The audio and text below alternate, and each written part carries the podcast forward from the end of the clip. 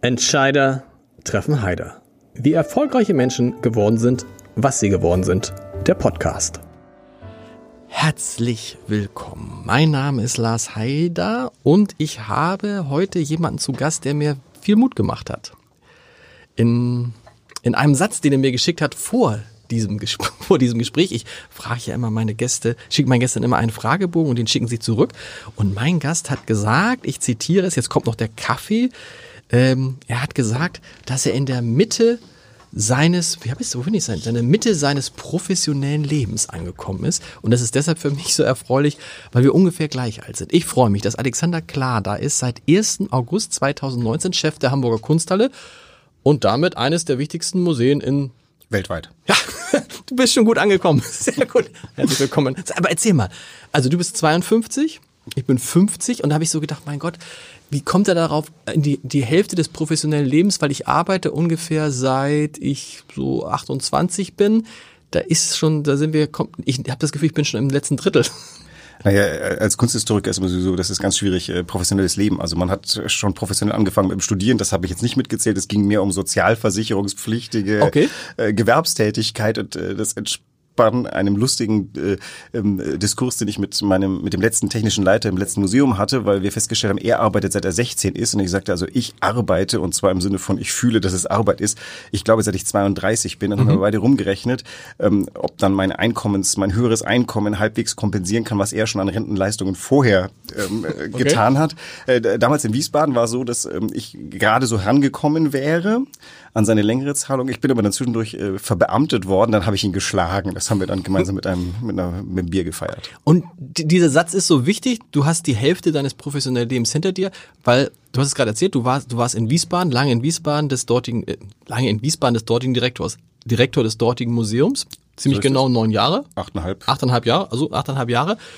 Und dann kam die Idee, nach Hamburg zu gehen. Und dann hast du, ist dann da schon klar geworden, das ist jetzt ein guter Zeitpunkt, weil ich tatsächlich jetzt noch die zweite Hälfte meines Lebens vor mir habe und das ist, also meines professionellen Lebens, und das ist ein guter Zeitpunkt, was Neues zu machen? Das, also mal, erstmals wollte ich was Neues machen, egal wie viele Jahre noch vor mir sind. Mhm. Und äh, das äh, keine achteinhalb Jahre sind, glaube ich, äh, da weiß man, was man kann. Dann sind meine Kinder klein genug. Äh, zu dem Zeitpunkt kann man, also die sind jetzt äh, sechs und sieben beide. Okay. Ähm, und äh, da geht das noch mit dem Umziehen. Also ich bin als 13-Jähriger transloziert worden und das war Müll. Und ja. äh, so Teenager möchte man nicht umziehen. Das heißt, okay. ich hoffe, dass mein Arbeitsvertrag hier sich ein bisschen halten lässt, ähm, damit die hier ihre, ihre Schulzeit verbringen können. Und äh, ja, den, das war das Ausschlaggebende. Ich habe gesagt, Wies, Wiesbaden. Du warst ein sehr erfolgreicher Direktor in Wiesbaden, die haben dich nicht gern ziehen lassen. Wie muss man sich das vorstellen? Klingelt dann eines Morgens das Telefon und irgendwer ist dran, ein Headhunter ist dran und sagt, da ist in Hamburg die Kunsthalle, da ist der Direktor jetzt doch überraschend, weil das war ja überraschend, der Direktor war ja dein Vorgänger, war nicht lange da. Ja. Ne? Das war überraschend. Oder, oder bewirbt man sich da und guckt selber immer, was könnte ich machen? Wie ist es gelaufen? Äh, man wird schon ausgeguckt, aber nicht mit Headhuntern in unserem Gewerbe, sondern das geht über Kollegenkreise, Empfehlungen. Der ja. Senator hat sich äh, einen oder mehrere Kollegen geschnappt und sie befragt und offensichtlich ist mein Name ein paar Mal öfter gefallen. Mhm. Und tatsächlich rief dann äh, das Büro des Senators äh, schon ein bisschen aus heiterem Himmel ähm, an. Ein Kollege hatte mich vorgefragt, ob er mich überhaupt vorschlagen darf, weil ich ja so schön gesettelt in Wiesbaden sei. Und ich habe dann so gesagt, naja, ich bin immer offen für Neues. Das war halt so hingeflaxt. Und insofern war dann der Anruf ein Ticken überraschend schon. Und, äh, und direkt Carsten, also das Büro von Carsten Broster war dran und dann hieß es, guten Tag, Herr Klar, der Kultursenator der Freien Hansestadt Hamburg würde Sie gerne einmal sprechen. Ungefähr so. Am Telefon? Am Telefon. und dann hat er gesagt, Mensch, wir kennen uns nicht, aber ich wollte mal fragen, könnten Sie sich überhaupt vorstellen? Genau. So, so geht das. Ja, nee, man verabredet so sich. Okay. Ja, man verabredet sich dann, äh, dass man sich schon mal auch in Persona trifft. Ähm, das war äh, sehr, wie soll man sagen, interessant auch, weil Carsten Broster kann nicht nur viel und gut reden, er kann auch viel und gut zuhören. Das war tatsächlich so, dass ich am meisten gesprochen habe, was mich fast erschreckt hat. Äh, das bin ich gar nicht gewöhnt. Ich wäre so gern, ich wäre so gern dabei gewesen. Es ist ein, weil ich habe mir mehrere Videos und Reden von dir angeguckt und dachte, der spricht genauso viel, das, ist, das klingt jetzt erstmal böse, aber auch auf dem Niveau von Carsten Broster. Und ich habe gedacht, ihr beide, das ist, das habe ich mir fast wie so ein Rhetorik-Battle vorgestellt.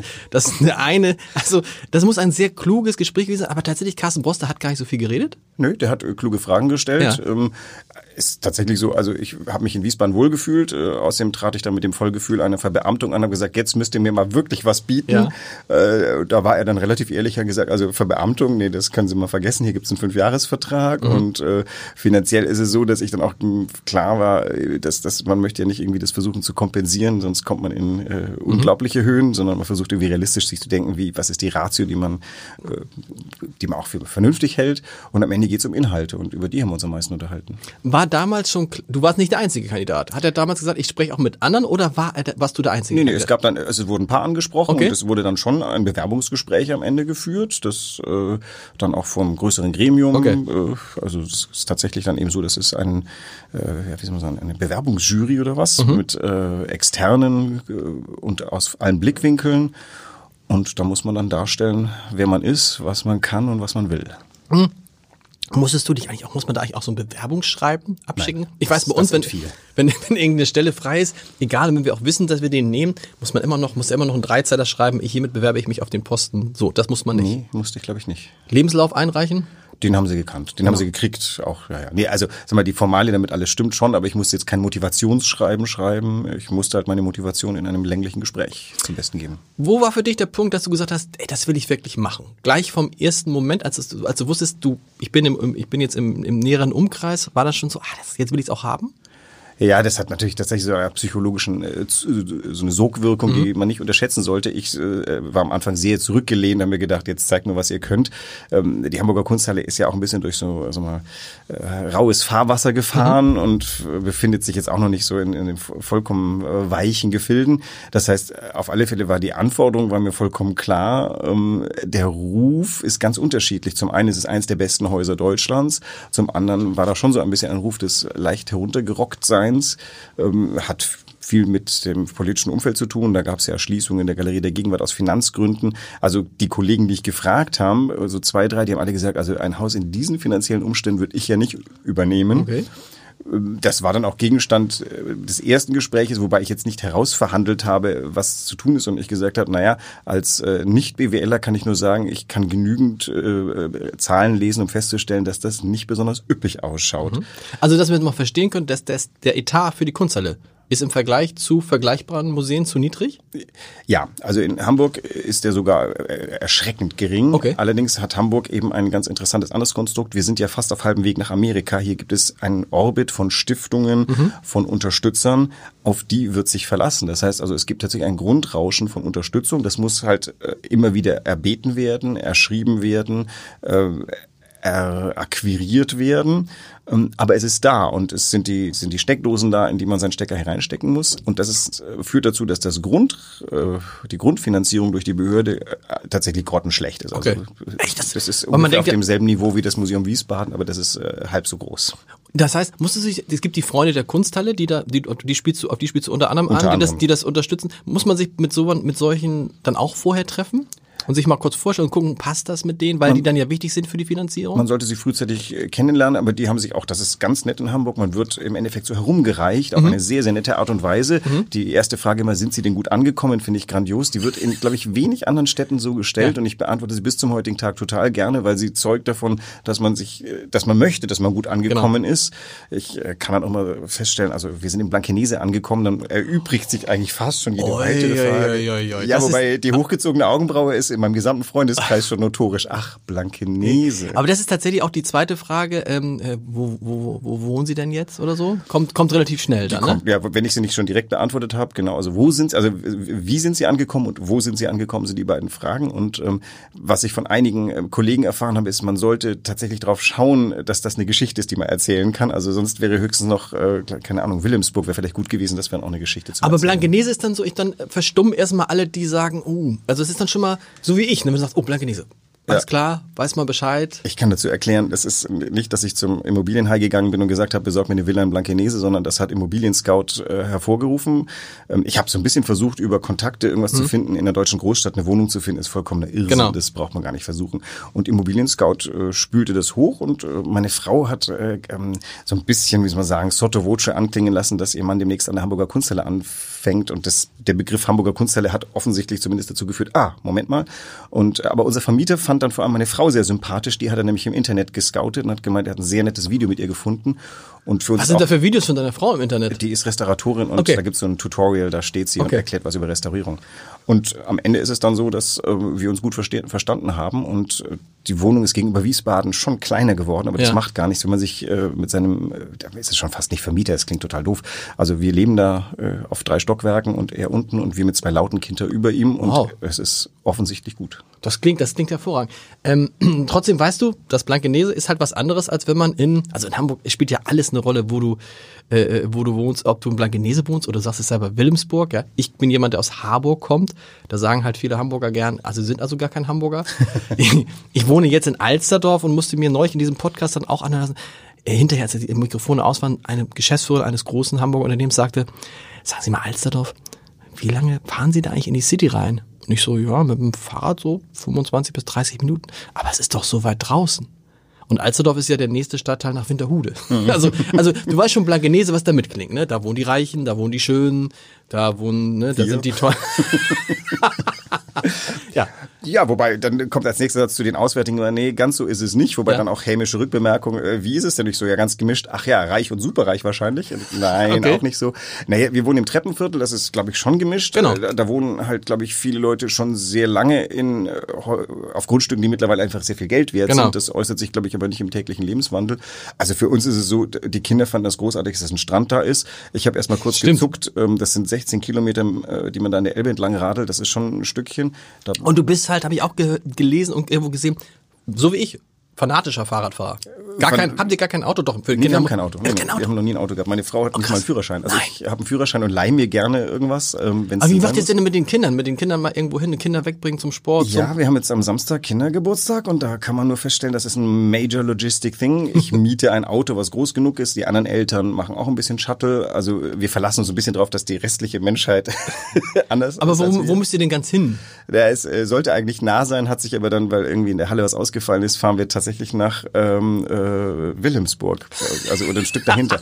Also einmal quer durch die Stadt Okay, und der. Kunsthallenchef mietet sich für, na, na, klar. Man kann sich dabei sehr schöne Sachen mieten. Natürlich. Also, Sharon ist ja, also ich bin da vollkommen mit der, glaube ich, im Gleichklang mit, mit der Zeitgeistbewegung. Total. Ich brauche kein Auto, um es zu besitzen. Ich miete mir dann den Bentley. Nein, du hast, brauch- und vor allem, ich finde es ja super, mit dem Fahrrad, du sagst 16 Kilometer, ich habe so z- 12 Kilometer, das heißt, du brauchst auch so, du brauchst so 35, 40, 45 Minuten. Ja, 45 Minuten. Das lässt an, dass ich offensichtlich. äh, Nee, nee, nee, nee, kann. Also das kommt sehr auf den Wind an. Ähm, bei Gegenwind ist das ja echt horrend. Ich fahre ja mal an der Elbe entlang.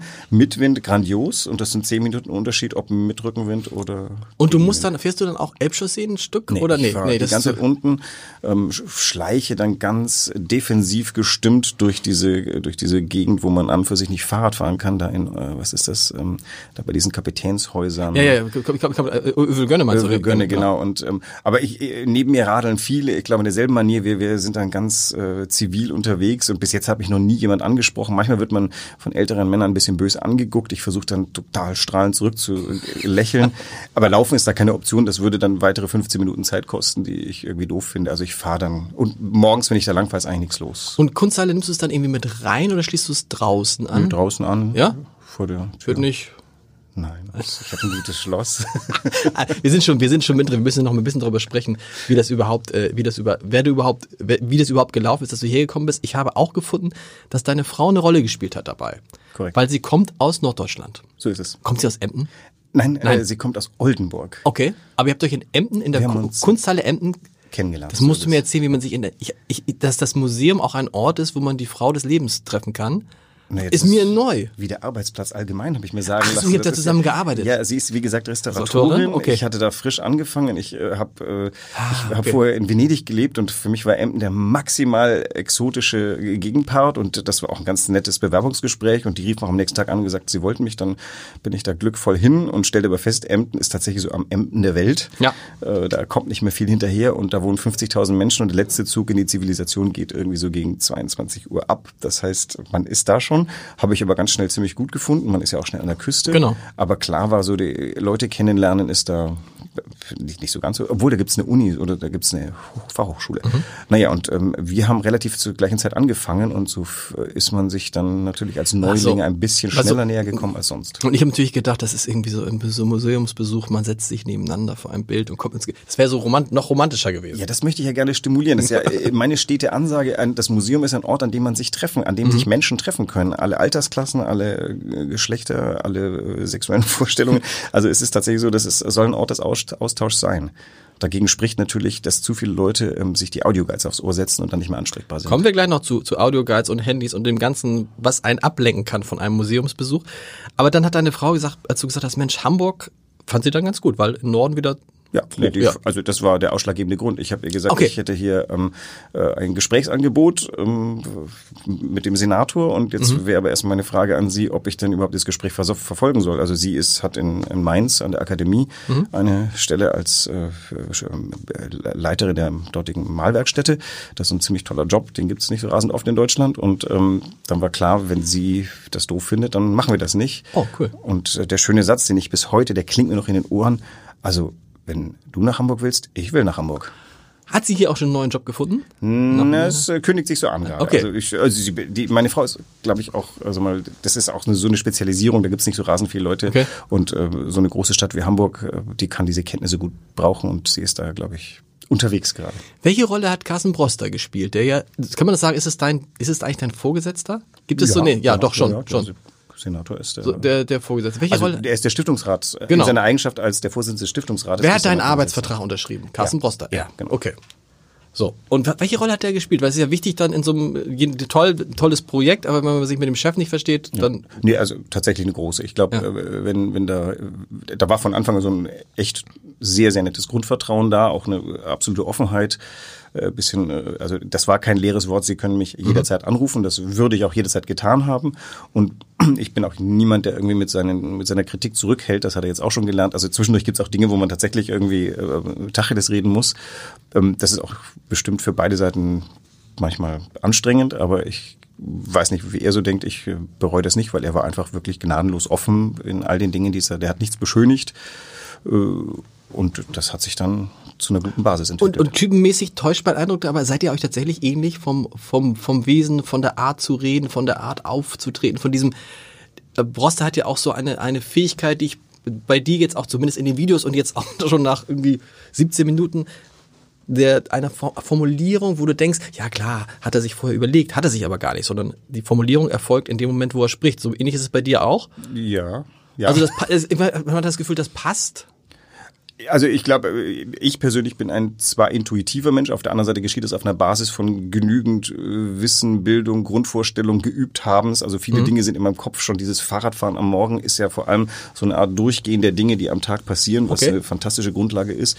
Ich rede auch deswegen frei, weil ich schon die Topoi in meinem Kopf habe ähm, und ich bilde mir halt eigentlich relativ kurzfristig immer eine Meinung, was ich äh, gerne sagen möchte, aber das basiert schon auf, keine Ahnung, Grundwerte, Grundverständnis, sonst irgendwas und ich habe das Gefühl, der agiert ein bisschen ähnlich. Bei Politikern ist es natürlich schwieriger, denn er hat seine, seine, seine Inhalte bei weitem nicht so vor sich ausgebreitet, wie ich das habe. Insofern bewundere ich bei ihm das Freireden nochmal deutlich mehr. Mir tun natürlich seine Redenschreiber leid, weil ich vermute, die Hälfte von dem, was sie tun, Hat er überhaupt welche? Ich frage mich, hat er welche? das weiß ich gar nicht. Ich habe noch nie gesehen, dass er irgendwie eine Rede hat, hatte, die er abgelesen hat. Noch Also nie. Manuskripte sind wohl da, die er auch äh, meistens studiert, weil äh, ich bin in der Regel vor ihm dran mit begrüßen, da Okay. kann er sprechen. Äh, wobei lustigerweise eins der ersten Battles, wie du vorhin so schön gesagt hast, war, ähm, dass er bei dem Jubiläum vor mir sprach und er hat dann relativ virtuos die Rolle des Direktors übernommen und gleich mal über Inhalte gesprochen. Schön. Was mir Da freut dann man sich in immer, den genau. sieben Minuten hatte ich dann die Möglichkeit, mir umzudrehen und sagen, okay, was spreche ich jetzt als Senator? Und ich habe dann äh, äh, zurückgeschlagen und die große Politikrunde quasi aufgemacht. Ähm, ich habe das vorher natürlich auch festgestellt, dass er mir äh, sozusagen schon abgenommen hat, was ich jetzt hätte reden können. Deswegen darf ich jetzt was anderes reden. Das war, glaube ich, ganz vergnüglich fürs Publikum. Einen wunderschönen guten Tag. Mein Name ist Nietz Behrens und ich bin der Gastgeber des Gesundheitspodcasts Forever Young. Ich bin nicht auf der Suche nach der ewigen Jugend. Ich versuche vielmehr Antworten darauf zu finden, was ein gesundes Leben ausmacht. Ich möchte wissen, was man dafür tun kann, um möglichst lange fit zu bleiben. Aus diesem Grund treffe ich im Namen des Lanzerhofs jede Woche einen Gesundheitsexperten aus den Bereichen Medizin, Ernährung, Sport, Mindfulness und Beauty. Und wer weiß, vielleicht kann man mit diesem Wissen am Ende doch ein längeres Leben führen. Hören Sie doch mal rein bei Forever Young, den Gesundheitspodcast vom Lanzerhof. Überall da, wo es Podcasts gibt. Und jetzt geht's weiter mit Entscheider treffen Heider. Duzt ihr euch? Nee. Nee. Das hab ich auch mal, das ist ja, das frage ich mich ja auch immer irgendwie im, ähm, wenn man sich, du, du hast ja auch geschrieben in deinem Fragebogen, dass du eigentlich gern duzt, das habe ich auch gleich gesagt, lass uns, finde find ich, ich finde es heute ist es fast so normal, im Podcast ist es sowieso normal, Ja. aber trotzdem, ich hatte neulich eine Situation mit Katharina Fegebank, da saßen wir zusammen mit den, äh, mit zwei Vertretern von Fridays for Future, Luisa Neubauer und Anno Böhmann und mit den beiden war klar, dass wir uns duzen und dann stellten wir fest, wir sind zu dritt, die uns, die sich duzen und dann kommt Katharina Fegebank. Habe ich lange überlegt, habe gesagt, uh, kann ich jetzt irgendwie der zweiten Bürgermeisterin das Du anbieten, wo man aber denkt, im normalen Leben, die Frau ist ja auch noch mal zehn Jahre jünger als ich, wäre es selbstverständlich oder so, ne? Aber das macht man dann nicht wegen Vorgesetzter oder wegen Senator? Nee, ich glaube eher wegen so ein bisschen ähm, Knigge im Kopf, weil man Okay. sich denkt, okay, ähm, zumindest. also Stimmt, ich- es muss von ihm kommen, das Angebot muss von Ja, ihm. also ich, ich, Genau. ich, ich bin ein großer Duzer, ich kann aber auch sehr spaßig siezen. Ich hatte einen Chef, der äh, irgendwie offensichtlich kein Hippie war, obwohl er der Beste gewesen wäre. Wir haben uns immer gesiezt äh, während der Arbeitszeit und als er dann später mir mal das Du anbot, bin ich fast hinten vom Stuhl runtergefallen, weil das passte gar nicht so richtig gut und wir duzen uns aber auch jetzt sehr fröhlich. Und mit Carsten Broster ist so, ich glaube, wir könnten uns mühelos duzen. Der Punkt ist schlicht und einfach, das steht mir nicht an steht und nicht, genau. das ähm, äh, so viel Form kann ich wahren. Ich bin auch im Museum durchgegangen und habe nicht grosso modo allen gesagt, lasst uns jetzt duzen, sondern ich habe tatsächlich quasi alle 80 Leute äh, gesprochen. Wenn ich quasi sage, das ist tatsächlich das Problem in Deutschland. Ich habe noch nicht alle gesprochen. Das heißt, es gibt einen Gefälleunterschied und ich muss es jetzt schaffen, die letzten zehn auch noch gesprochen zu haben, weil es sonst komisch ist. Und Genau. das ist die Schwierigkeit der deutschen Sprache einfach mit dem Du, dem Aber Sie. wie, genau, wie machst du es denn bei denen? Sagst du dann, äh, hallo, ich bin Alexander Klar? Sagst du, ich bin Alexander? Das ist, da geht's ja schon los. Wenn man Alexander sagt, denkt man, man kann ihn zumindest mit seinem Vornamen ansprechen und dann dieses wunderbare Hamburger Sie. Alexander, darf ich Sie einmal äh, kurz fragen nach Das einer hat noch niemand Gehaltserhöhung? bei mir gemacht. Das wäre auch noch Aber wie machst du, also, das heißt, die Leute sitzen dich in der Kunsthalle? Nein, wir duzen uns Ach, alle. Ich okay. habe ich hab alle durch, bis auf die letzten fünf, sechs. Dann ist natürlich ein bisschen schwierig. Dann gibt's unter den Aufsichten gibt's eigens Angestellte, macht man da einen Gefälleunterschied. Okay. Das sind die auf den letzten Metern. Das irgendwann kommt das aber dann raus. Es gibt einen, der pointiert gesagt hat, er würde gerne beim Sie bleiben. Wir haben aber auch ein ganz wunderbares Sie-Verhältnis. Ähm, Das heißt, äh, jetzt ist zumindest klar, wir, wir könnten, wenn wir wollten, und dann ist das keine keine Hierarchiegefälle, sondern ist ein Geschmacksgefälle. Du hast vorhin gesagt, also ganz am Anfang hast du gesagt, die Kunsthalle ist äh, das beste Museum der Welt. Das ist sozusagen die Hamburger Sicht auf alles. Das, das, da können wir nachher noch drüber sprechen. hier so. Das mag man hier so. Ich finde es ja auch toll, wir müssen nachher noch drüber sprechen. Ich liebe diesen frischen Blick auf Hamburg, wenn einer kommt und ihm all das erzählt, wie du es erzählt hast, äh, ne? wie, die, wie, die, wie, die, wie die Leute sagen, sind sie gut angekommen. Also, die Kunsthalle ist natürlich nicht das beste Museum der Welt. Du hast vorhin gesagt, schweres Fahrwasser, die Kunsthalle. Für die, die sich jetzt nicht so auskennen, was ist, wo steht die Kunsthalle und wo, warum ist sie da, wo sie jetzt ist? Und was sind für dich jetzt die großen Herausforderungen in den nächsten, hoffentlich vielen Jahren? Also, sag mal so, die hat eine der besten Sammlungen in Deutschland. Punkt. Ähm, es gibt größere Museen, die in, äh, in, in Berlin, die das ganze Gefüge preußischer Kultur besitzt. Da ist mehr dabei. Äh, Dresden, München. Ähm, aber unter den, sag mal, unter diesen wie soll man sagen, unter den großen deutschen Sammlungen ist sie äh, das eins der wichtigsten. Äh, Lustigerweise war ich neulich gerade in Berlin, stellte fest, ich bin dann immer noch doch irgendwo Juniorpartner. Das äh, wird vielleicht mein Leben lang so sein. Ja. selbst wenn ich einmal des Tages in Berlin bin, ähm, was aber ganz nett ist, so ein bisschen Guerilla spielen liegt mir. Ähm, die ist mit dem Städel, glaube ich, zusammen das Museum, wo die, sag mal, die Geschäftsmäßigkeit ganz, ganz oben ist. Wir müssen einfach eine gute Fundraising-Abteilung haben. Wir müssen ein gutes Marketing haben. Wir müssen gut dastehen. Und das ist ganz interessant. Städel und die Hamburger Kunsthalle zu vergleichen, macht schon ein bisschen Spaß, weil man feststellt, hier sind ein paar, paar ähnliche, aber doch unterschiedliche Paradigmen. Ich war ja lang genug in Wiesbaden, Ja. um auf Frankfurt gucken zu können. In Frankfurt sitzt schnelles, großes Geld, aber auch ein paar einheimische Familien. Die einheimischen Familien gibt die Metzlers zum Beispiel, die, das sind diejenigen, die die Infrastruktur aufrechterhalten und dann für die nötigen Kontakte sorgen, Genau. damit da das Geld reinschießt. In Hamburg ist es so, hier gibt es mehrere, sehr, oder sogar vergleichsmäßig viele, vielleicht sogar in Deutschland die meisten Familien mit äh, dem größten Ja, ein bisschen Einkommen. Geld ist da. Da ist so ein glaube ich, so eine Grundstruktur, ein Raster. Man schaut so ein bisschen, dass alles gut ist. Die Kunsthalle hat ein gewisses Prä, weil sie groß ist. Man wird ähm, schon gehört. Gleichzeitig gibt es so ein bisschen Rücklage. Es ist irgendwie sexier auch mal den Startups zu. Und die Kunsthalle könnte mal schnell beim Sexiness-Faktor hinten runterfallen. Das heißt, wir müssen da irgendwie so ein bisschen hybrid sein. Auf der einen Seite Louvre, auf der anderen Seite ähm, Palais de Tokyo. Der, der, der wilde Laden und äh, der verlässliche. Und wir müssen halt wirklich auf Zack sein. Es muss wirklich, jeder Wunsch muss gefundet werden. Also jetzt mal schnell ein Banner an der, also so ein Bannergerüst für 30.000 Euro an der Galerie der Gegenwart anbringen. Die 30.000 Euro sind nicht im Etat, die werden gesucht werden Okay. müssen. Äh, jetzt finde mal einen Sponsor für eine Bannergerüst. Also das sind so die Das ist Herausforderungen. auch deine Aufgabe dann, Ja. rumzutelefonieren oder Kontakte zu pflegen, rumzulaufen. Naja, da unterstützen einen die Stiftungen. Es gibt eben mehrere Stiftungen. Die äh, Stiftung Hamburger Kunstsammlungen, SHK, die ist vor allem für, oder die ist für Ankäufe zuständig, für die Kunsthalle wie für das Mhm. Museum für Kunst und Gewerbe. Es gibt die Freunde, die vor allem Schwerpunkt Ausstellungen und die Mitgliederpflege. Es gibt die Förderstiftung. Das ist so die Stiftung, die ist an, zu Rechten des Direktors. Da sitzen eben die Leute, die für mich mit mir losgehen, Abende begründen, auf denen Geld gesammelt wird. Neulich war ein sehr schöner Abend, da ging es um ein Restaurierungsprojekt, da brauchten wir 20.000 Euro. Da sind wir jetzt schon über die Hälfte drüber.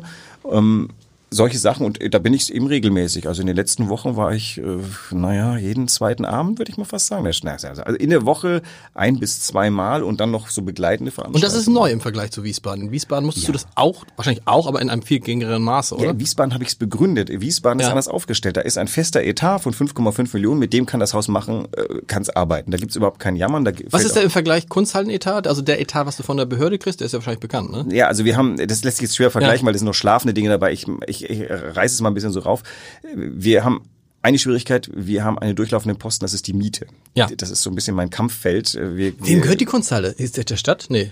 Ja, ist ein Konstrukt. Das, äh, das wird von der Sprinkenhof, ähm, Sprinkenhof, genau, verwaltet. okay, der genau. bezahlen wir eine Miete. Genau. Das ist, wenn ich jetzt böse drauf bin, sage, das ist so ein Durchlauferhitzer, da zahlt die Stadt sich selber Miete. Stimmt. In der Miete sind aber auch so Dinge wie Bauunterhalt dabei. Klar. Und äh, das war zum Beispiel in Wiesbaden eine große Spielmasse. Da konnte man sich als äh, missgelaunter Direktor auch mal schnell bei der Dachsanierung ein bisschen Geld absparen und das woanders reinstecken. Das funktioniert gleich gar nicht, weil die Nee. Sprinkenhof hat nicht vor, mir irgendein Geld zu geben und nicht einmal für einen Banner an der äh, Galerie der Gegenwart.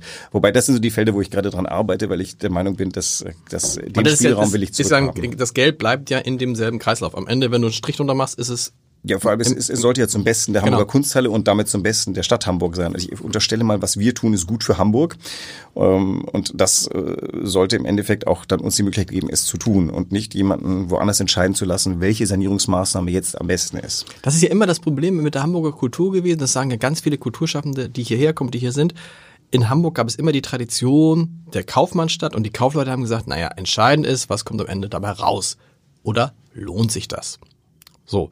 Ist, du nix so? Ist es Ja, immer ist- noch so? Ja, immer noch so. Ist eine gute Frage, würde Ja. ich sagen. Also ich, äh, Also lohnt sich das im Sinne von, man kann auch sagen, das lohnt sich, weil es einfach toll ist, weil es mich erfüllt, weil es einfach großartig ist. Das lohnt sich am Ende nicht Pekuniär, Geld. Aber ich glaube, Genau. die Frage hätte ich auch nie so verstanden. Auch ein Kaufmann weiß Schönes zu schätzen. Hamburg ist ja mindestens Musikstadt und ich Mhm. würde sagen, am Ende von Musik ist nur lauer Wind. Die Musik ist nämlich ausgespielt und auch das wurde als lohnend betrachtet. Und ich glaube, es ist, also ich habe noch nie gehört, dass das, was wir tun, nicht lohnend wäre. Die Frage ist natürlich, äh, was kommt hinten raus, was Genau. bleibt.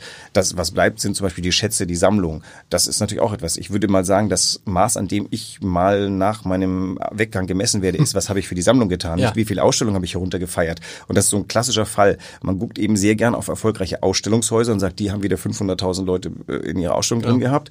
Ähm, wo ich den Fokus eher drauf lege. Ich will auch wichtige, erfolgreiche und vor allem kluge Ausstellungen machen, in die gerne auch sehr viele Leute gehen. Mhm. Aber am Ende möchte ich ein Haus hinterlassen, was deutlich stärker ist als zu dem Zeitpunkt, als ich gekommen bin. das auch dann noch also einfach neue Gemälde hat. Das heißt, es geht darum, neue Werke, Neue Werke zu kaufen. Genau. baulich gut aufgestellt ist. Also ich bin im, im äh, Akquise-Modus für ein neues Gebäude. Ich denke, die Hamburger Kunsthalle hat äh, eine Expansion dringend nötig, mhm. damit wir eben tatsächlich im Konzert der besten deutschen Museen. Weil einfach auch, das ist ja das, was einen immer dann wundert, weil ihr relativ viel in der Sammlung habt, was ihr gar nicht zeigen könnt. Das Schon war jetzt, immer ne? so. Das, das, ist immer so. Okay. Wäre, wäre utopisch zu fordern. Das Ding ist, die Welt selber wird ja nicht größer. Das heißt, jede Form von Expansion muss man auch ein bisschen geistig hinterlegen. Geht es ja zu Kosten von irgendwas stimmt, anderem. Stimmt. Ähm, ich persönlich bin ja, äh, ne, Stichwort Fahrradfahren und mhm. nachhaltiges Verkehrsgebaren. Ich sehe diese Kreuzung vor meinem Haus mit einer gewissen Skepsis. Ich frage mich, ob die Entscheidung, da entlang zu fahren, nicht in der Hälfte der Fälle entfallen könnte. Ich sehe da jeden Morgen lauter Leute allein in ihrem Auto drin sitzen. Das braucht so viel Fläche, die könnten wir sehr gut nutzen. Genau. Ich spiele gerade mit dem Gedanken, die vielleicht einfach nur überbauen zu lassen, dann kann die Kreuzung an meinethalben bleiben. Aber schlussendlich, wer braucht so viel Infrastruktur für Straßen? Stimmt. Das Auto könnte deutlich kleiner werden und dann käme man mit weniger aus und hätte Platz für Kunst. Da muss die Welt nicht größer werden. Deshalb bist, dann bist du wahrscheinlich auch ein Anhänger von der autofreien Innenstadt. Ja, ja, also ich, ich bin kein Fanatiker in nee. Sachen Autogegnerschaft. Ich glaube, bloß in der Stadt ist das Auto ein vollkommen irrsinniges Verkehrsmittel. Genau. Also mich stört vor allem das Parken der Auto, muss ich zugeben. Mhm. Ich, ich freue mich am Treppenviertel in einem Punkt. Ich habe in Wiesbaden in einem der dichtest besiedelten Viertel gelebt und die Leute glaubten, sie müssten auch ein eigenes Auto haben. Das heißt, die Autos standen überall. Die standen auf den Gehsteigen. Und das Jammern war groß, wenn irgendjemand gesagt hat, ihr könnt aber euer Auto nicht auf den Gehsteig stellen. Mhm. Das ist nämlich ein Gehsteig.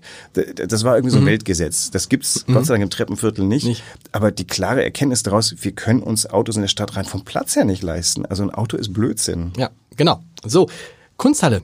Hast du vorher mit so ein paar anderen Kulturschaffenden in Hamburg schon mal dich so unterhalten und äh, anderen Museumsdirektoren? Bevor ich hergekommen ja? bin? Nein. So ein bisschen danach vielleicht, weil es gab ja so jetzt in den letzten, gerade seit 2017, gab es ja so, so gibt es so eine Zweiteilung der Kultur in Hamburg. Es gibt die, die für die Elbphilharmonie zuständig sind, die aus dem Jubel nicht rauskommen. Und das hat die Leisthalle mit hochgezogen. Und die anderen, sowohl die Theater als auch die Museen, die so ein bisschen die Sorge hatten, meine Güte, der, der Schatten der Elbphilharmonie ist so riesig, sieht man uns da überhaupt noch? Also da sehe ich jetzt eher die Chancen einer äh, Elbphilharmonie. Ich glaube, dadurch wurde erstmal gezeigt, was möglich ist. Okay. Also ich würde jetzt keine ambitionierten Baupläne zu haben trauen, wenn ich nicht wüsste, die Stadt hat das schon mal geübt. Ähm, Im Gegenteil, also ich benutze die Elbphilharmonie eigentlich gern so ein bisschen, um, um zu sagen, schaut mal, was, was man alles äh, mhm. machen kann. Äh, die Elbphilharmonie ist ja nur ein Teil des großen Paketes Hafen City.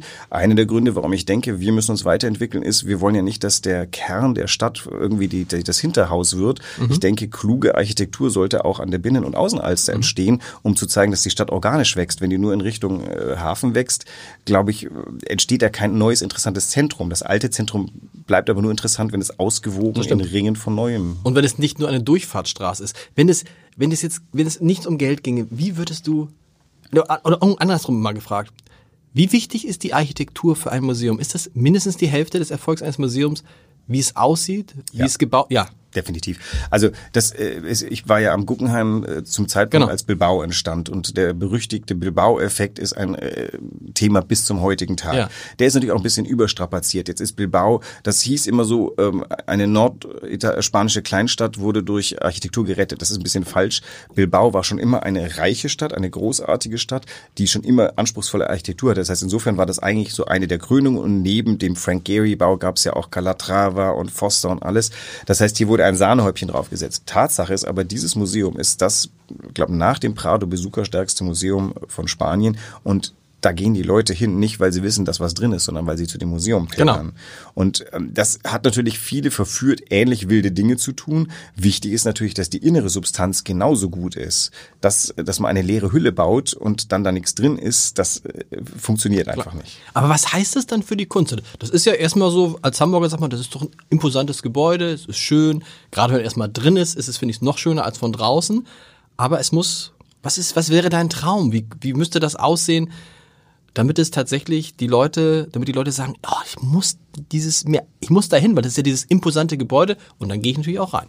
Also was uns einfach sachlich fehlt, ist ein Ausstellungsbereich. Es wird ja auch von mir erwartet, dass ich die ganz gigantischen Blockbuster hier mhm. abfeiere, was ich rein räumlich nicht kann, denn es gibt keinen einzigen Ausstellungsbereich, der auch einen Blockbuster aufnehmen könnte. Mhm. Wir haben das Hubertus Waldforum, das ist gut, aber das hat jetzt nicht den Wow-Effekt, wenn man da reinkommt, dass man sagt, oh, hier wurde gerade, wir machen jetzt im Herbst eine riesige Ausstellung ja. zu Giorgio de Chirico, kostet eine Million, schlicht in der, ja. sie, sie, sie zu, durchzuführen. Ähm, wir werden alles da reinsetzen müssen, dass die auch tatsächlich diesen Wow-Effekt hat und mhm. wir werden wahrscheinlich bis vor das Haus bauen, damit man sieht, was für eine gigantischen äh, Leihgaben wir da bekommen haben. Und ich denke schon, dass eine gute Architektur, also äh, schließ mal die Augen und stell dir mal kurz vor, über dieser Kreuzung äh, noch vor dem Ungersbau schwebt irgendein flacher Irgendwie über die Binnenalster und hat irgendeine Art Keilform, etwas ganz Irrsinniges, was plötzlich... Flacher Riegel schwebt über die Binnenalster? Ja, irgendwie- Das wäre genial, aber Ja. hast du schon mal jemanden erzählt, Nein, der nein, die ich bin, das, ich, bin- hier, Ja, ich bin genau. gerade im Lobby-Modus. Ich muss natürlich, mega. also ich muss Ja, mit klar. Planern sprechen, ich muss mit Geldgebern sprechen. Ich versuche jetzt erstmal so eine Art Frei I- schwebend. Idee. Naja, man, also, man geht durch so eine Art, ich stelle mir gerade, ich habe jetzt die Augen noch nicht geschlossen, aber ich kann es mir gerade vorstellen, man geht also dann praktisch durch eine Art Tunnel, geht man irgendwie in so ein UFO-mäßiges Ding, was über der, über der Binnenalster schwebt. Wäre doch mal ein Gedanke. Also äh, Großartig. wir sind jetzt erstmal im, im, im, im Träummodus, um mal zu sehen, was alles möglich ist. Ein, es gibt ein paar beengende Parameter. Ich würde gern den Ungersbau in seiner Schönheit erhalten Mhm. wissen und nicht gestört. Deswegen glaube ich nicht, dass da irgendein Hochgebäude hinpasst. Ich glaube Nee. auch die Binnenalster verträgt das nicht. Da gibt es Binnenalsterverordnung und auch sehr Darf man ja fast gar nichts machen, genau. Leute, die sagen, naja, ich glaube auch die, die auch die, die, die konservativst denkenden Menschen wollen, dass unser Zeitalter etwas hinzufügen wird. Ja. Wir können ja nicht nichts bauen. Ja. Das heißt, die Frage ist, das muss jetzt auch nicht irgendein futuristischer Keil sein. Das kann auch etwas ganz, der Ungersbau ist interessanterweise sehr futuristisch. Das ist nämlich ein ganz fieser, klarer Würfel. Mhm. Der ist aber so geschickt reingebaut, dass er eben diesen Ballindamm eigentlich erst als Endstück hinzufügt. Ähnlich kluge Architektur erwarte ich mir natürlich für etwas, was sich dann vielleicht davor schiebt, was irgendwie den Übergang zum Wasser schafft. Wir müssen halt über diese Kreuzung drüber kommen, Mhm. die wie so ein, keine Ahnung, das ist ja wirklich so wie der Westwall da. Man, man, man, man kommt ja nirgendwo Das stimmt, hin. das stimmt. Und der Anschluss, du hast recht, der Anschluss fehlt. Das ist so ein bisschen so, ein, sind äh, wie, wie, so eine, wie so eine Grenze. Wir, wir können da ausgehungert werden. also erzählst du das dann schon mal so, wenn du dich dann mit Leuten triffst und dann lässt du es mal fallen? Und Genau, Leute, also genau. Ich, äh, das ist jetzt so, das ist ja jetzt gerade Genau. nicht vollkommen ungehört, was ich da spreche. Hoffentlich nicht. Wahrscheinlich. Und ähm, ich, also wichtig ist, man muss natürlich mit ganz vielen Leuten sprechen und auch deren, deren Interessen äh, verstehen. Also ohne die Stadtplanung wird sowas überhaupt nicht gehen. Klar. Deswegen habe ich mich äh, schon angesagt bei Herrn Höhing, um mal zu lernen, Okay. was ist denn offiziell sozusagen. Ähm, ich habe der Politik, des, äh, der Herr Broster weiß das, glaube ich, mit meiner Antrittsrede im Senat äh, habe ich schon äh, damit äh, erstmal flachsend. Ich glaube, wichtig ist, man muss tatsächlich äh, äh, um sich herum Leute versammeln, die sagen, ja, das ist richtig und das Ja, ist klar. gut. Es, es gibt eine ganz große Hürde, die am Anfang eines solchen Projektes steht, die sagt, das ist totaler Blödsinn, das wollen wir nicht.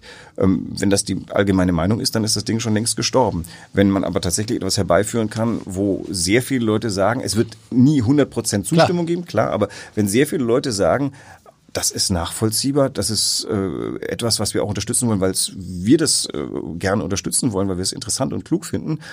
Es muss auch nicht mein Museum werden. Ich bin im Endeffekt quasi nur der Grund und der Antrieb und vielleicht noch ein bisschen der Bindungskit. Das ist aber das Projekt vieler Leute und Ja. dann wird das auch durchführbar. Ich finde das schon mal, ich finde ja immer gut, wenn eine Idee ist, wo auch einige Leute sagen, das ist irre. Das ist irre, das gebe ich zu. Das ist, nein, nein ich finde, nee, ist so, das, aber ich glaube so, so ist die Elbphilharmonie entstanden. Ja, wo alle gesagt haben, seid ihr irre? Auf so. diesem Ding da irgendwas draufzusetzen. Und ich glaube auch so sind, wenn man sich mal ganz genau anguckt, ich möchte nicht wissen, wie das äh, Mark Zuckerberg gegangen ist, als er dann den Leuten erzählt, ich baue da jetzt sowas und so, oder die Leute, die das Internet angefangen haben. Das sind ja, da werden viele gesagt haben, mal, habt ihr sie noch alle oder so? Aber wenn du jetzt sagst, ich möchte an der Kunsthalle, ich glaube, ich plane da am Hubertus Waldforum noch so ein, ich würde gerne noch so einen Erweiterungsbau haben, so als Bungalow, vielleicht noch 200 Quadratmeter. Nee. So, ich glaube, das, du, das macht ja- auch niemandem das Spaß. macht niemandem Spaß. Die Sachen werden von selber realistisch und Ja. kleiner. Das, ich glaube, die Elbphilharmonie Genau. war bestimmt auch irgendwann größer, auch wenn der Preis immer größer geworden ist. Die Also, Elbphilharmonie war, glaube ich, die war schon immer so. ich glaube, da, ja. Ich glaube, es ist das, das Schöne ist, sowas muss ja auch formbar sein. Das muss durch die Gesellschaft geformt werden. Ja. Das, äh, hier, wir haben hier keine Tyrannis, sondern wir haben eine. Das ist das Schöne an Hamburg. Das finde ich ganz großartig. Das ist eine richtige Demokratie. Hier wird gestritten und hier entsteht auch viel Unsinn. Aber das ist ja so sind wir Menschen. Ähm, der egalisiert sich auch irgendwann wieder und gute Ideen setzen sich halt dann doch durch. Und ich finde ja, findest du, dass in Hamburg viel Unsinn äh, entsteht? Ich finde es viel zu wenig. Ich finde so, dass da die Hamburger sich dann irgendwie doch noch lockerer machen müssen. Und deshalb fand ich diese, letztendlich die Geschichte, die gesamte Geschichte der Elbphilharmonie hat Hamburg so gut getan, weil einerseits ist natürlich das äh, eingetroffen, was immer alle befürchtet haben, oh Gott, wir trauen uns einmal was und dann geht das total schief, was die Planung und die Finanzierung anbelangt. Aber wenn man jetzt im Nachhinein guckt, nix geht schief. Ja, also es war es ist viel zu teuer, wir haben so so viel so viel zu viel Geld da reingesteckt, aber das Stichwort lohnt sich. Ja, Und die Stadt ist ja nicht pleite dran Nee, gegangen. genau. Es hat äh, auch nicht so, dass die jetzt, äh, ist ja auch nicht die Kultur vollkommen ausgedörrt worden. Über, Ich meine, Im es- Gegenteil, es ist, im Gegenteil. Also du sagst es selber, du sagst, ja, Hamburg ist ja eine Musikstadt. Ganz ehrlich, hättest du 2016 hier gesessen, hättest du gesagt, Hamburg Musikstadt? Was? Gar nicht. Ist es auf der, historisch gesehen ist es eine Musikstadt, Historisch gesehen, also ja, von genau. Telemann bis heute und Genau. erstes Opernhaus, aber tatsächlich, also München claimt da mehr mit, Genau. weiß nicht wie viel Orchestern pro Berlin. Quadratmeter und äh, das ist in Hamburg, aber da ist, deswegen finde ich, ist die Elbphilharmonie was Großartiges. Ich erinnere mich noch 2013 habe ich Harald Falkenberg kennengelernt und der hat mir so eine Stadtführung gemacht. Mhm. Wir sind durch die äh, damals noch relativ unbebaute Hafen City und da standen wir eben auch vor der Bauruine ähm, äh, Elbphilharmonie und ganz Deutschland zerriss sich das Maul Genau. über, dass dieses Ding steht und er hat mit einem vollkommen äh, deutlich erkennbaren Stolz drauf gezeigt, hier entsteht was wirklich Großes. Äh, er hat da, glaube ich, auch kräftig mit beigetragen. Das war in Deutschland, äh, keine Ahnung, zu dem Zeitpunkt absolut nicht ausgemacht. Und damals dachte ich mir schon, okay, die haben echte Visionen hier und hier steht einer, der, äh, der sowas mitträgt. Also das kann so mit der Kaufmannschaft so nicht hinkommen. Und das ist neu und das ist ja danach kam der, der Elbtower, den du vielleicht auch kennst, dieses riesige Gebäude, was ja Rene Benko baut an den Elbbrücken. Die Begrünung dieses Bunkers am Heiligen Geistfeld und das nächste Projekt. Ich glaube, wir brauchen auch ein neu- neues Projekt. Definitiv. Das könnte halt wirklich die Kunsthalle sein. Und diese Idee, ich finde es ja sowieso immer dieses, dieses Binnenalster-Ensemble irgendwie geschickt zu nutzen und nicht immer zu sagen, auf der Binnenalster ist heilig. Das ist auch richtig in, in gewisser Weise. Definitiv. In gewisser Weise ist aber auch, könnte man da noch mehr machen, solange man die Binnenalster irgendwie aufwertet und nicht abwertet. Ich denke, da, da fehlt jetzt mal ein gegenwärtiger Akzent, wo Genau. man sagen kann, so, das ist unser Beitrag und wir bauen halt nicht mehr klassizistisch einmal im Gevier drumherum, Mhm. sondern es wird natürlich ein Beitrag sein, der in irgendeiner Art und Weise äh, herausschert, aber er muss klug herausscheren. Übrigens habe ich schon festgestellt, da wo ich mir vorstellen könnte, dass was entsteht, stand schon mal in den 50er Jahren Okay. ein rundes Gebäude. Ich habe noch nicht identifiziert, was das war. Und es ist ja, das ist relativ typisch für mich. Ich würde jetzt auch nicht irgendwie das Wort reden einer Abschaffung dieser Kreuzung. Ich würde diese Kreuzung hinnehmen, aber eben tatsächlich elegant überschwingen. Ist übrigens auch keine weltrevolutionäre Idee in Los Angeles. Das Los Angeles County Museum of Art baut gerade einen Ausstellungsbereich über einen Highway drüber, äh, Peter Zumthor. Und das ist äh, fantastisch. Da schwebt geradezu. Und ich versuche jetzt ja gerade die Galerie der Gegenwart zum Schweben zu bringen und aus diesem Klotzhaften in etwas viel leichteres zu überführen. Ich habe eben jetzt schon ein paar Architekten getroffen, die sehr, sehr inspiriert davon sind. Ich glaube, das ist eine super schöne Aufgabe. Und für die Hamburger im, in ihrem Wohnzimmer ein neues Möbel hier reinzubauen, ich glaube, das könnte schon etwas sein, was viele Leute gefällt. Das heißt, du brauchst jetzt eigentlich nur noch jemanden, der sagt, wie damals bei der Elbphilharmonie, ich gebe schon mal 10 Millionen. Naja, wir- langsam, Zehn- also zehn Millionen reichen natürlich nicht, Wir aber- brauchen mal ein paar Bilder von etwas, was Genau, sein kann. genau. Ich, äh, ich habe jetzt genügend Leute getroffen, von denen ich weiß, dass ich sie ansprechen kann. Und ich würde tatsächlich jetzt in der nächsten Zeit mal die ersten konkreten Runden sagen, also wie steht ihr denn zu sowas? Ähm, wer Geld gibt, möchte und muss mitreden können. Genau. Das heißt, man muss dann auch mal synchron sprechen, was eigentlich soll das werden. Ich muss formulieren, was brauche ich konkret. Bis jetzt ist es so Ausstellungsbereich. Das hat mit Infrastruktur Ja. zu tun, Zufahrten, ähnlichen Dingen. Da muss man auch mal so eine Art Entwicklungsskizze machen, die dann konkretisiert wird. Ich habe das in Wiesbaden alles schon einmal durchgespielt. Ich bin ja gegangen zum Zeitpunkt, als ein Gebäude, neuer Gebäudeteil politisch durch war und jetzt gebaut werden kann.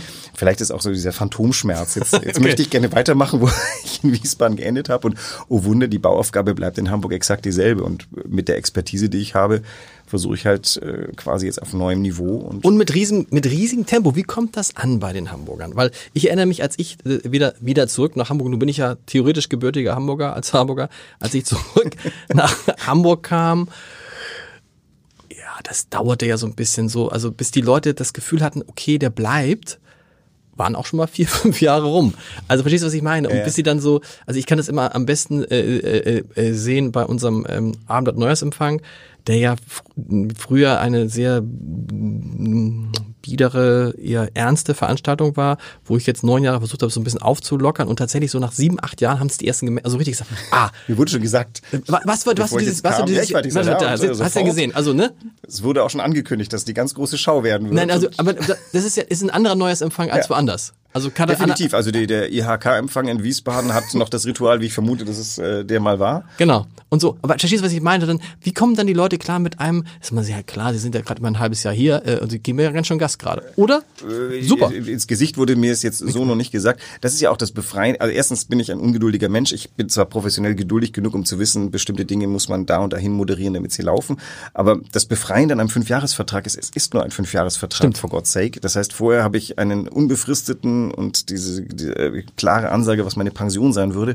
Erstaunlicherweise ist es durchaus befreiend, wenn das nicht mehr da ist. Ich meine, äh, Leute, die sag mal, selbst unternehmerisch tätig sind, die äh, werden wahrscheinlich lachen, Lachen, über meine genau. Probleme bei mich rauslösen. Ich habe schon zwei Wochen nachgedacht, ob ich meinen Beamtenstatus kündigen soll. Der ist tatsächlich, man kann den, das wusste ich gar nicht, man kann, du bist völlig raus. Du bist nicht, du bist nicht irgendwie jetzt irgendwie werden beurlaubt dann, oder so, nee. Da werden dann bestimmte, da wird ein bisschen was zurückgezahlt in die Rentenkasse, damit man nicht vollkommen bloß dasteht. Okay. Aber das Commitment, was das Land Hessen für mein äh, restliches Leben gemacht hat, Pension ist weg. endgültig hin, das ist nicht Nee, nur nicht, ein, die nicht, Pension ist hin, genau. Die Beamten. aber nicht, gibt's nicht nur einen Teil der Beamtenpension später? Nee, du hast, Nein, nein, nein. Das wird, da wird was, da wird das zurückgezahlt, was sonst eingezahlt worden wäre in die Rentenkasse. Also ich muss auch noch schnell den meinen Arbeitnehmeranteil hinterher, damit das überhaupt auf das Niveau geht. Und ich habe ja wie gesagt spät angefangen. Das heißt, das ist nochmal eine, eine sportliche Herausforderung.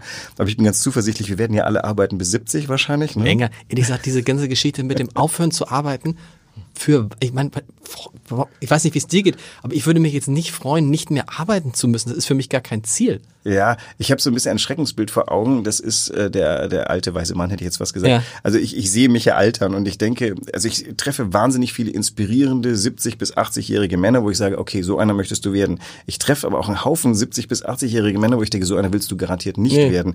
Ich äh, weiß ja nicht, wie ich werden werde. Und das Problem ist, ein, äh, man hat ja auch den Hang, wenn man 70 ist, dass man dann der Meinung ist, man weiß alles, man kann alles und dann lässt man das auf so eine etwas bräsige Art und Weise seine Mitwelt wissen. Äh, Gott äh, bewahre mich davor, dass ich so werde, aber die Gefahr ist dann da. Und da finde ich eigentlich, dass man dann irgendwann mal aus dem Arbeitsleben entlassen wird, eine für die letzten Jahre seines Lebens vielleicht nochmal eine ganz äh, tolle Übung in Demut, äh, die man. Äh, Meinst du? Ja, ich finde, das Schlimme ist ja, das ist irgendwie, bei dir ist ja viel dichter, die 70, aber bei dir sind es noch 18, bei mir sind es 20 Jahre. Da denke ich immer so, ist scheiße, das ist nichts. Ja, ja, ja. 20 Jahre und 70, ich meine, und 70 ist halt auch, also, Viele sagen, als ich jetzt 50 wurde, haben wir gesagt, Mensch, mach dir keine Sorgen, 50 ist das neue 40 und einer sagte, 50 ist das neue 80. Also, nein, weil es ist einfach, 50 ist halt relativ, ist halt deutlich näher an, ist genauso, nee, ist halt so, ist halt deutlich näher an 70 als an 20. so ein bisschen der Moment der Erkenntnis, dass äh, das endlich ist, die ganze Geschichte. Und die hattest du, die hatte man schon vorher, oder? Die hatte ich mit 30. Ja, ich habe lustigerweise, als, als ich rechnen anfing, habe ich mal ausgerechnet, wie alt ich sein würde, wenn das Jahr 2000 ist. Dann kam ich auf 32, war sehr stolz, Genau. dass ich es habe errechnen können, habe gedacht, das ist ja ewig weit weg. Ja. Irgendwann war das Jahr 2000 da. Und da war das erste Mal, dass ich festgestellt okay, irgendwann ist der Tag des Todes da. Ähm, und äh, dann, dann da verschiebt man es nochmal für Ja. 20 Jahre und dann ist man halt 50 und wie auch immer. Also das ist, äh, man muss nicht lamoyant werden. Der Punkt ist, wie lange möchte man arbeiten? Man muss halt vielleicht versuchen, so viel Weisheit und innere Philosophie zu bewahren, dass man sich selbst sagen kann, dann möchte ich, dann sollte ich, dann kann ich aufhören. Aber du musst mir das nochmal mit dem Beamten, weil ich bin ja nie, ich, ich habe auch in meinem Freundes- und Bekanntenkreis viele, die Beamte sind.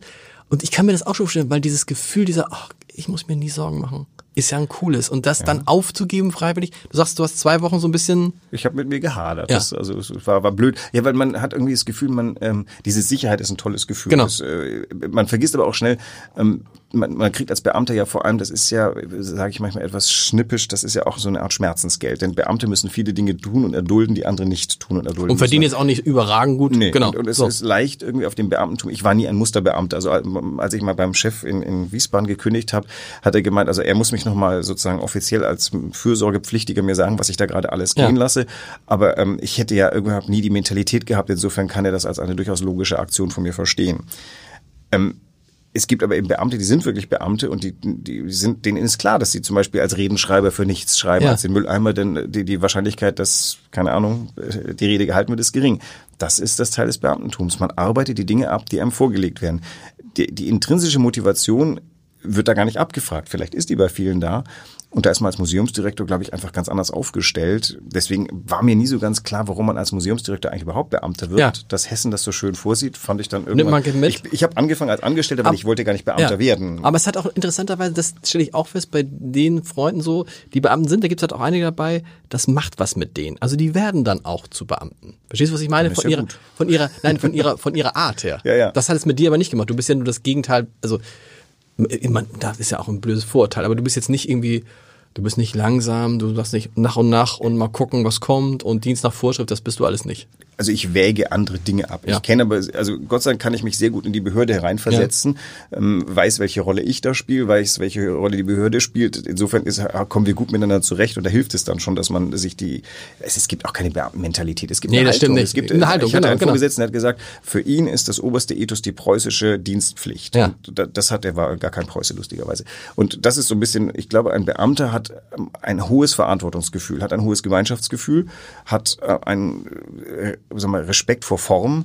Das sind alles Dinge, die ich auch habe, aber von meiner Haltung habe ich, glaube ich, eher das Gefühl, dass ich auf die Entrepreneurseite gehöre. Ich nehme gerne mal Risiken in Kauf. Ähm, versuche bei der Abwägung irgendwie zwar auf einem hohen Niveau zu einem Ergebnis zu kommen, aber im Zweifel haue ich sie dann in die Tonne und dann mache ich was anderes. Das ist sehr, das ist sehr sympathisch. Also wir haben gelernt, da kommt was auf uns zu mit der äh, Kunsthalle architektonisch. In der Kunsthalle würde ich fragen, was, welche Rolle spielt für dich? Für uns war das in den letzten 20 Jahren die entscheidende Frage. In der Zwischenzeit klärt sie sich zum Glück, wie man sieht, ähm, Digitalisierung. Weil ich denke immer so, Digitalisierung und Museen ist ja eigentlich, eigentlich müsstet ihr doch auch die Gewinner der Digitalisierung sein, weil eure Sachen lassen sich zwar auch digitalisieren, das Erlebnis ist aber schlicht nicht dasselbe, wenn man vor Caspar David Friedrich ein Bild sieht oder einen Film oder einfach direkt vor dem es Gemälde ist nicht, steht. Es, ist nicht dasselbe, aber es ist, ähm, man kann ein artverwandtes Erlebnis bekommen und wir sind tatsächlich äh, so ein bisschen auf ganz leisen Sohlen, haben wir uns sehr weit Mhm. nach vorne gearbeitet. Wir haben ein ganz tolles Digitalisierungsprogramm hinter uns und sind im, im deutschen Vergleich sehr, sehr Mhm. weit. Ich möchte da noch draufsatteln und sagen, also wir sind in der Gründung eines digitalen Museumsbereiches jetzt. Das heißt also tatsächlich etwas, was eine Art Hamburger Kunsthalle digital ist, damit auch Leute, die in, keine Ahnung, äh, Südaustralien gerne mal Caspar David Friedrich sehen Okay. ein annähernd adäquates Erlebnis haben. Das Original bleibt immer das Original. Aber ich glaube, wir sind nicht die Gewinner oder das Digitalisierung ist etwas, was das Leben einen, was dem Leben eine neue Dimension hinzufügt. Und so würde ich gern unsere Digitalisierung sehen. Also es geht mehr um die, die es einfach nicht erreichen können, weil die anderen willst du ja, du willst die anderen ja im Museum haben. Ich will Ne? gerne beides. Ich habe das Okay. Gefühl, wer den Kaspar, wer, der Kaspar David Friedrich ist gerade viral gegangen als so eine Ja. Art äh, ähm, so, so, so ein Mini-Video, wie nennt sich das, dass das so animiert ist? Ein Meme? Das Nee, nee, jetzt- nee. nee, kein Meme, ist kein Text dabei. Es ist äh, so, ein- so ein, ein Kurzvideo, wo Leute, ähm, es gibt ein Hashtag über den Wanderer, wo Leute sich oder fotografieren lassen oder andere fotografieren auf so Felsen. Okay. Und das haben wir jetzt gemorpht mit unserem Wanderer und das Ding äh, läuft gerade durch Facebook Cool. und hat irgendwie die 20.000er Schwelle überschritten und unser äh, Marketingleiter schickt immer die neuesten Zahlen, damit äh, der Vorstand äh, noch glücklicher ist, als er schon ist. Und man sieht halt einfach, das ist ein ganz tolles Erlebnis. Aber das Original, der Wanderer, den man dann wahrscheinlich auch mal sehen will, hängt in der Hamburger Kunsthalle an dieser einen Wand und da wird man sich hinbewegen müssen, um das Original zu sehen. Und das tun ganz viele Leute. Was ist, habt ihr ein Problem mit Leuten mit Handys, die fotografieren, die nicht. Selfies machen? Gar nicht. Gar nicht, nee. Ähm, Also, Gibt es noch Museen, wo es Fotografierverbote es gibt? gibt lustigerweise welche. Ich habe gerade heute gelesen, der Prado will nicht, dass vor den Meninas von Velasquez äh, Okay. gefilmt wird. Keine Ahnung. aus Weil ist ja jetzt auch egal, weil Blitz, Blitz, Thema Blitz ist durch. Blitz ist nicht für erlaubt, aber das braucht auch niemand. Also nee, sag, weil bei den Handys, die meisten Handys fotografieren ohne Blitz, Nee, genau. Also Blitz ist doof wegen Genau. Nutzzahlen, das Genau. wollen wir nicht, aber äh, fotografieren. Im Gegenteil, also was wir ja wollen, ist, dass Leute sich inspiriert fühlen, Dinge zu tun. Ich äh, liebe äh, Instagram dafür, dass ich sehen kann, was andere Leute sehen. Ja. Die posten das. Ja. Äh, Also äh, Big Brother in Reinkultur, das hätten wir wahrscheinlich in den 90er Jahren wüst bekämpft. Mittlerweile bin ich am Samstag ganz vergnügt unterwegs und schau mal, wer in der Kunsthalle was gepostet hat. Zum einen Cool. Sehe ich, was sehen Leute Stimmt. und wollen fotografieren. Gute Marktforschung auch so ein bisschen, ne? Ja. Fantastisch. Fantastisch. Ja, das ist das Tool des Direktors. Und ähm, also Facebook zum Beispiel finde ich gar nicht so interessant, weil man sieht natürlich die Pegelausschläge und und was ich also an den unsozialen Medien doof finde, ist, dass halt tatsächlich es, es sind immer so die die die extremen Enden von gut Mhm. und schlecht. Mich interessiert mehr die Mitte und das ist bei Instagram besser, weil fotografieren heißt einfach nur, ich habe Interesse. Das Genau. habe ich mir mal gemerkt. Cool. Und du hast es eben erzählt, die Audioguides.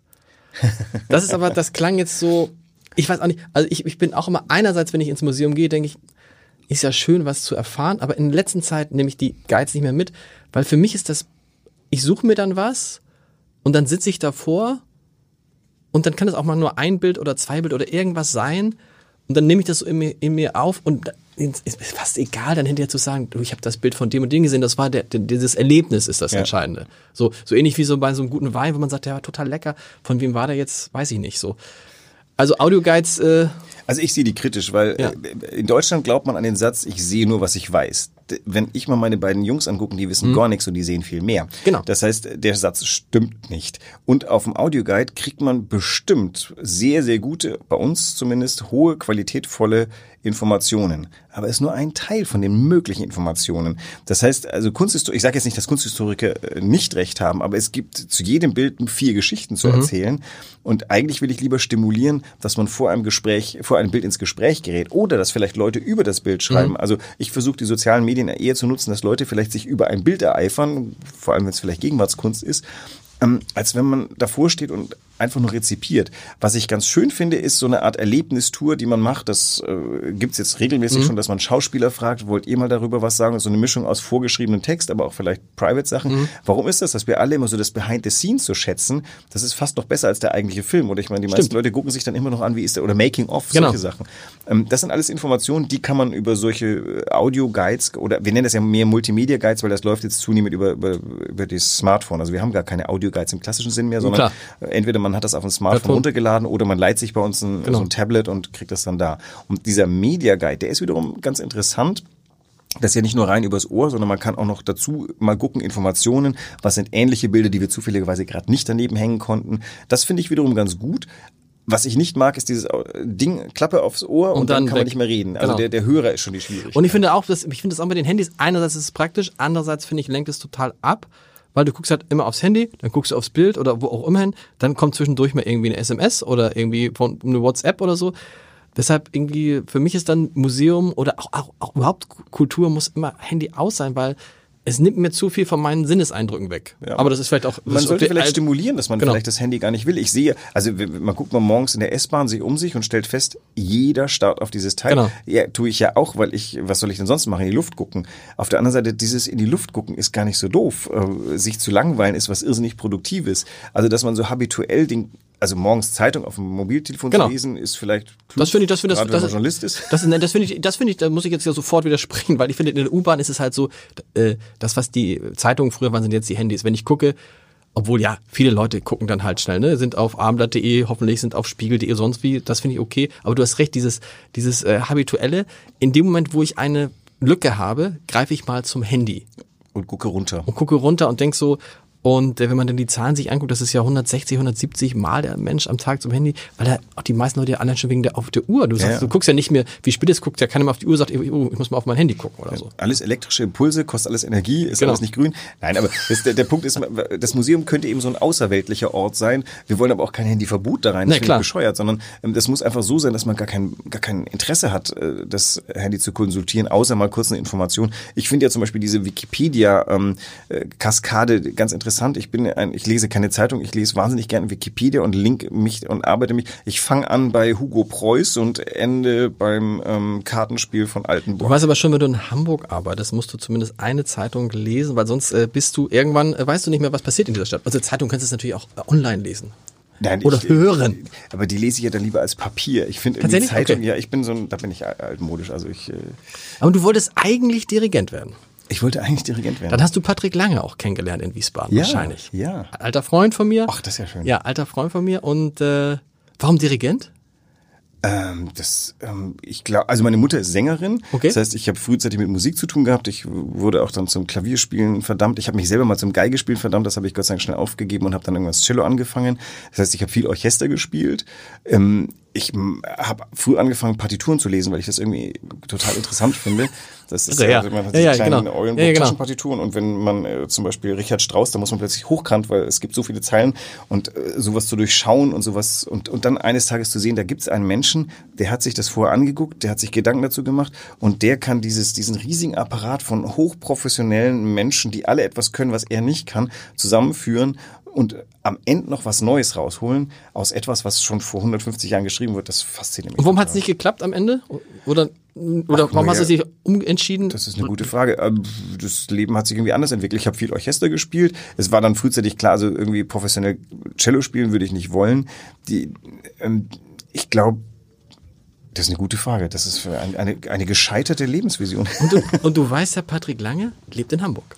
Also weiß die, ich, die ja. Familie lebt in Hamburg, also da werdet ihr euch noch wiedersehen. Vielleicht kommt er auch eines Tages. Ich glaube, das ist ein hatten, wir hatten Traum. uns mal- eigentlich verabredet, dass wir uns mal treffen. Jetzt ist ein halbes Jahr schon wieder rum. Ne, Das ist ein wunderbarer Impuls. Nein, also ich finde, Dirigent ist einer der schönsten äh, Jobs der Welt, weil er eben kreativ ist, gleichzeitig sehr handwerklich, pragmatisch. Ich glaube, man muss einfach einen großen Kopf haben für ganz Absolut. viele Dinge. Das, man muss mehr als nur die Partitur lesen. Und man muss, das ist ja hier ein schöner Satz, zwei Zitate zum Schluss.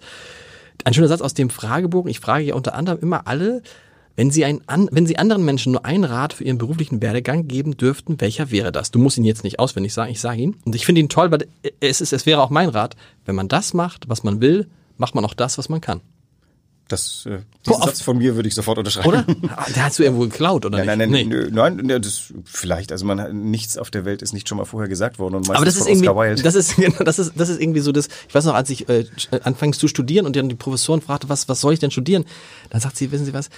Sie müssen nicht danach gucken, was Sie damit hinterher anfangen können. Sie müssen gucken, worauf haben Sie, studieren Sie das, was Sie richtig Spaß haben. Wenn Sie das Gefühl haben, damit kann ich kein Geld verdienen, vergessen Sie es. Wenn Sie daran Spaß haben und wenn Sie das gern machen, dann wird es Sie auch dahin bringen, wo Sie hinwollen. Ja, da, da gibt es eine Abwandlung dieses Dings, Mhm. wäre so ein Satz, von dem ich glaube gelesen zu haben, dass er von Lao Tse ist, dass ähm, äh, arbeite das, was dir Spaß macht, dann wirst du nie im Leben arbeiten müssen.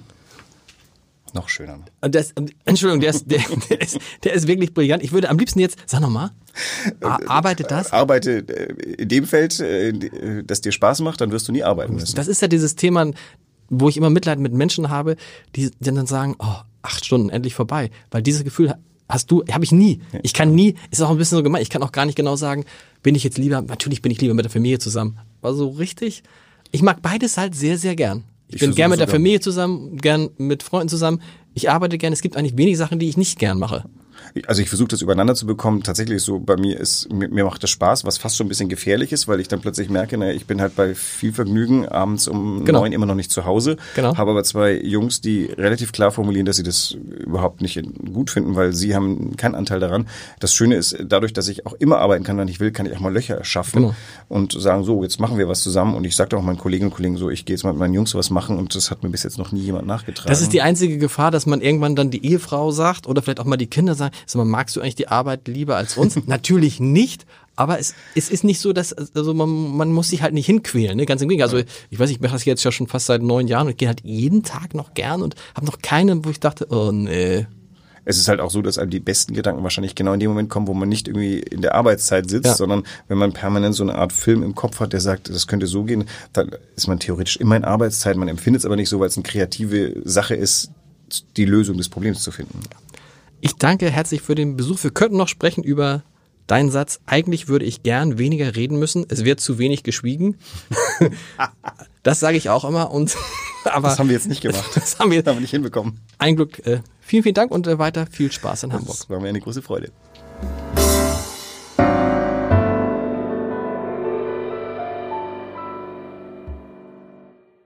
Weitere Podcasts vom Hamburger Abendblatt finden Sie auf abendblatt.de slash podcast.